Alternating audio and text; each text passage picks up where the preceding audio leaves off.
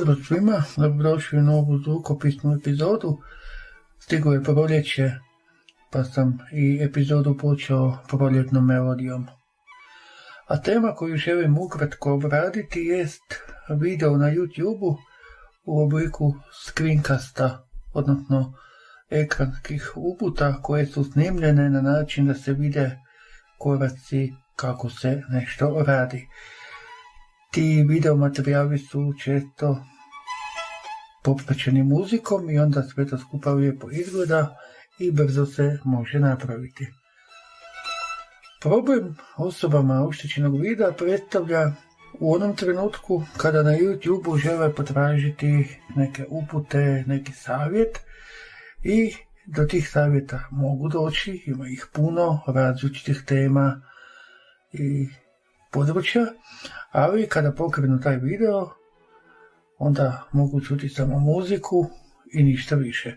Najčešće autori ne govore, nego, kako sam rekao, pokazuju na ekranu klikćući mišem kako se nešto otvara i kako se nešto radi. Nisam mogao kopirati nijedan video s YouTube-a radi autorskih prava, ali sigurno znate o čemu govorim. Evo, najbolji je primjer kad se predstavlja neka funkcija mobilnog bankarstva, recimo Vitke i PBZ-a ili nova MZAB-a. Tu je muzika i vidi se kako se ulazi u aplikaciju, kako se ona aktivira i koje nove mogućnosti donosi. Ova moja početna melodija kao što ste mogli vidjeti, a slijepi to ljudi nisu mogli vidjeti, sastoji se od muzike s dvijema slikama. Nažalost, čitači ekrana koje koristimo ne mogu vam pomoći u opisivanju takvih videa i oni su nama, kako sam rekao, totalno beskorisni. A vaš šteta, jer kad bi autori rekli samo neku riječ, makar kliknite na pravi gumb, kliknite na pravu ikonu ili nešto slično, mi bismo se potrudili pronaći na sebi svojstven način kako doći do tog gumba, ali barem bi znali da treba na nešto kliknuti.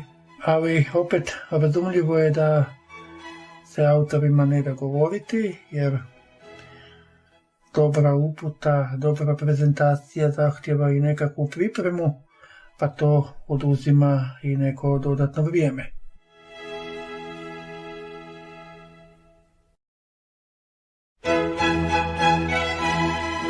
Zima je u mojoj glavi, ali vječno proljeće je u mom srcu. Viktor Igo Zrak je poput leptira nježnih, plavih krila. Sretna zemlja gleda u nebo i pjeva. Joyce Kilmer